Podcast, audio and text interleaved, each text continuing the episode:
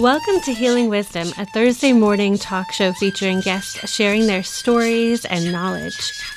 We discuss the healing aspects of the arts, metaphysics, social justice, and adventure through all types of terrain. So join me, Pandora Peoples, here on WOMR 92.1 FM in Provincetown and WFMR 91.3 FM in Orleans. We're streaming worldwide at WOMR.org. Welcome, filmmaker Avi Zev Weider. Thanks for joining me and bringing American Santa to the film festival. The world premiere is Friday, June 16th at 6:30 p.m. and it plays again Sunday, June 18th at Water's Edge Cinema at 6:30 p.m. Also, the film short will be available to stream online starting Monday, June 19th at the Provincetown Film Festival.org slash film slash American Santa so they can go to provincetownfilm.org to stream it if they can't make it to P Town for the film festival itself. In 2016, the Mall of America had its first Black Santa, and images of Black Santas are increasingly more common. Your film features Stafford Braxton and Santas from his company, Santas Just Like Me. Tell us what grabbed you about Stafford and his Santas and made you want to tell this story. I heard Stafford on the radio in early December. Uh, he was being interviewed uh, about his business, about bringing Black Santas uh, mostly to families and community community uh, centers, uh, but he was starting to do it in malls. And when the interviewer uh, asked him about the pushback he gets, and he said, like, I can't even tell you about the um, the voicemails I get, uh, I can't say them on the radio. That's that's when I had the idea for the film uh, because the contrast between the the joy and the beauty that that he's helping create him and the Santas for uh, for families uh, contrasted with the the hate that he gets year round um, was really um, shocking and revealing to me. So, why are these Black Santas so important for children? Well, I think it's important that kids see someone like them. I mean, the name of the company is Santa's Just Like Me. And I think it's important that children of of any race white black brown whatever feel comfortable and feel like they they can see themselves in the character of santa claus the kids really don't care. I mean, you say we're going to go see Santa Claus.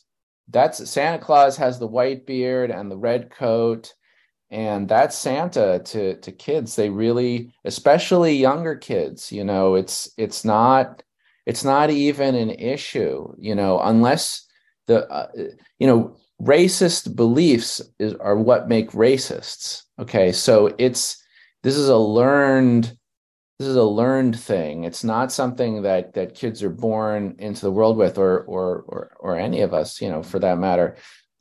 So Santa Claus, like Stafford says, you know, can be anything. So you were the son of a rabbi. Can you talk a little bit about how that shaped your interest in storytelling? Sure. Well, I mean, the the the history of anti-Semitism, uh, you know, certainly goes back for uh, millennia uh, at this point. Uh, for me, more more individually, you know, growing up the the grandchild of Auschwitz survivors, um, that story of of oppression, of anti-Semitism, of bigotry, um, always loomed large in my identity. Um, my father was a rabbi we grew up in in I grew up in Brooklyn, New York, um, but even there, in um, you know a progressive East Coast city, we still uh, encountered anti-Semitism. Where where one day as a teenager, my I came home. There there was a uh, a, a voice message on the uh, the answering machine that was threatening my father, saying, you know, I I, I know where you are.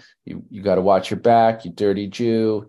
And it, you know, as a as a kid, it freaked me out, and I made my mom, you know, call call him. Was before cell phones, make sure he's okay. And uh, I mean, nothing, you know, thankfully ever came of that. But um, but just to know that even you know that that was in the 80s right but even today i mean these things have not gone away. These these these ideas persist and they're passed down and they're uh, propagated.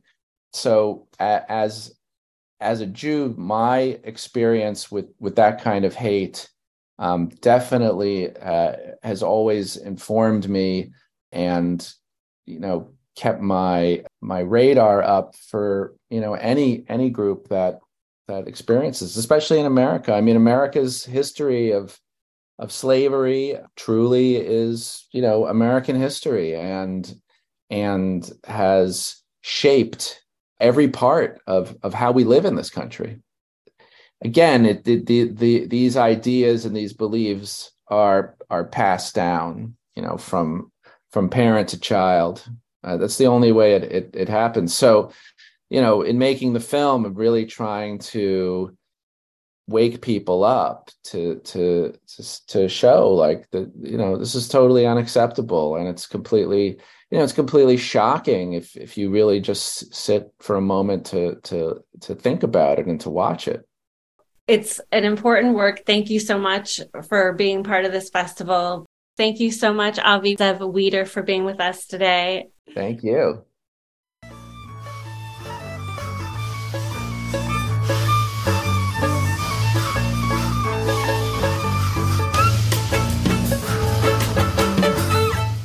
You've been listening to Healing Wisdom at Outermost Radio. All of our shows are podcasts at WOMR.org. Also, check out healingwisdomradioshow.com and contact me at pandora at WOMR.org.